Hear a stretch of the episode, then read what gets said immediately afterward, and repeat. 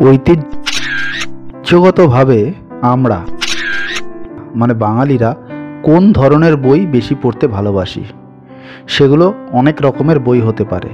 তবে সেই দারোগার দপ্তর থেকে এই ট্রেন্ড আজও চলে আসছে যে বাঙালির অন্যতম সেরা প্রেম বা সেরা পছন্দের গল্পের বই হলো গোয়েন্দা গল্প।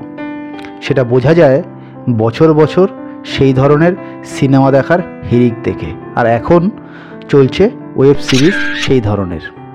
আজ এরকমই এক গোয়েন্দা গল্প নিয়ে আপনাদের সাথে কথা বলব। হাই, আপনারা এতক্ষণে জেনেই গেছেন যে আমি আজকে এই বইটা নিয়ে কথা বলব সমজা দাস কৃষ্ণ গহ্বর।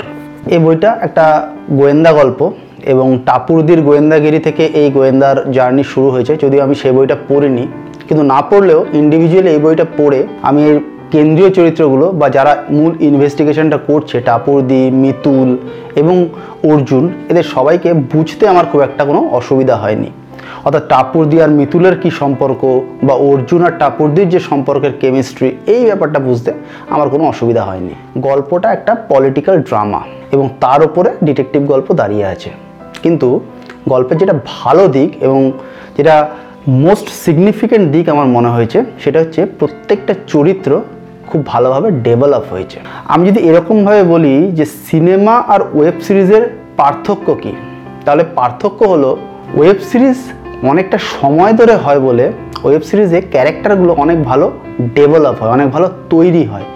এখানেও তাই, যেহেতু এটা একটা উপন্যাস, সুদীর্ঘ একটা উপন্যাস, প্রায় আড়াইশো পেজ বা ক্লোজ টু থ্রি হান্ড্রেড পেজেসের বই, চরিত্রগুলো দুর্ধর্ষভাবে তৈরি হয়েছে। অজস্র চরিত্র, মনোময়, অমিয় অম্লান সুনয়না, মৃণাল, ধনঞ্জয়, এই যে এত চরিত্র আরও অনেক চরিত্র রয়েছে যেগুলোর নাম হয়তো আমি মেনশন করতে পারলাম না, এই সমস্ত চরিত্রগুলোকে খুব সুন্দরভাবে ডেভেলপ করা রয়েছে। তাই আমি আপনাদের সাজেস্ট করব, যখন আপনারা পড়বেন, যখন এই চরিত্রগুলোকে তৈরি করছেন লেখিকা, ওই জায়গাগুলো ভালো করে পড়বেন, পাতার পর পাতা, তাহলে গল্পটা কিন্তু বুঝতে আপনাদের সুবিধা হবে।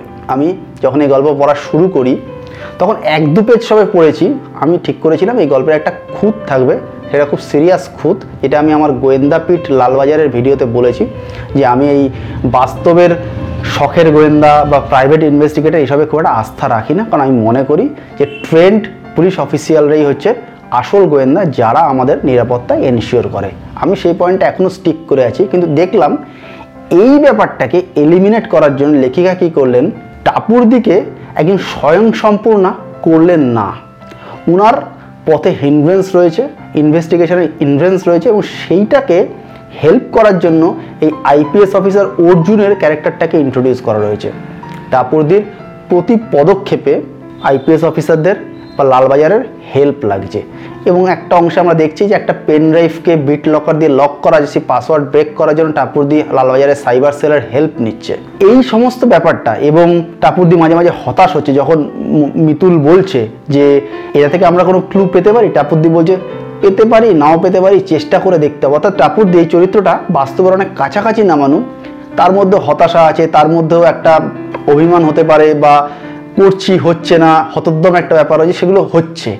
এর ফলে যেটা হয়েছে, এটা প্রাইভেট ইনভেস্টিগেটর হলেও চরিত্রটা অনেক বেশি বিশ্বাসযোগ্য হয়েছে আমাদের কাছে। আর আমি সবসময় গোয়েন্দা গল্প, একটু বড়, সুদীর্ঘ পছন্দ করি, এখানেও সেটা রয়েছে। তার কারণ, সুদীর্ঘ হলে যেটা হয় স্টেপ বাই স্টেপ গল্পটা খুব সুন্দর তৈরি হয়। গল্পটা পড়তে পড়তে আমার কোথাও গিয়ে মনে হয়েছে এটা রাহুল দ্রাবিড়ের খেলা একটা ধ্রুপদী ইনিংসের মতো।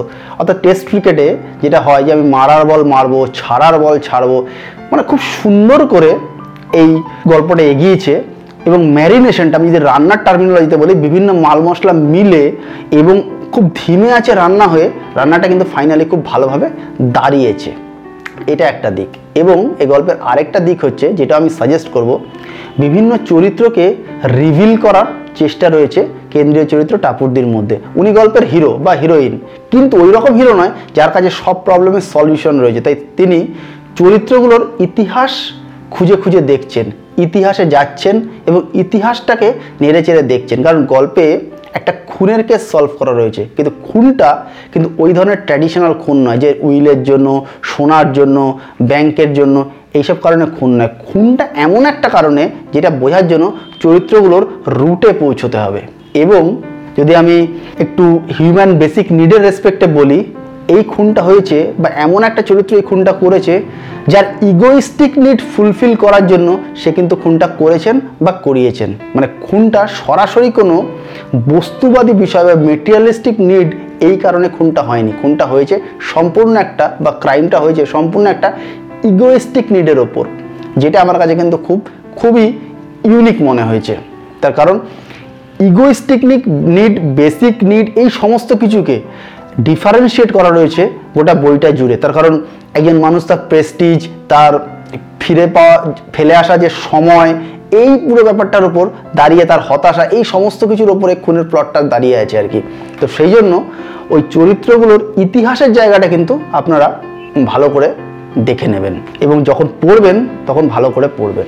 এবার আপনাদেরকে বলি, আমার এই চ্যানেলে একটু সাবস্ক্রাইব করুন সাবস্ক্রাইব করে আমার পাশে থাকুন, আর কমেন্ট করুন।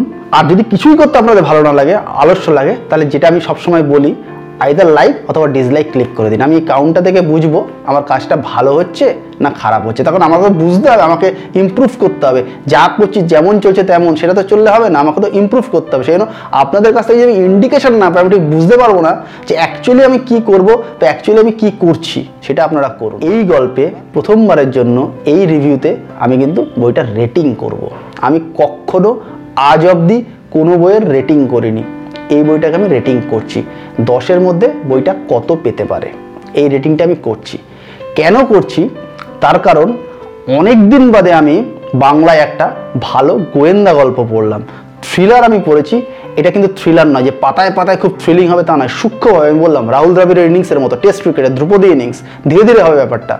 তাই আমি মনে হলো এটা একটু রেটিং করি। দশে এটাকে কত দেওয়া যায়? আমি দশে নয় দেবো।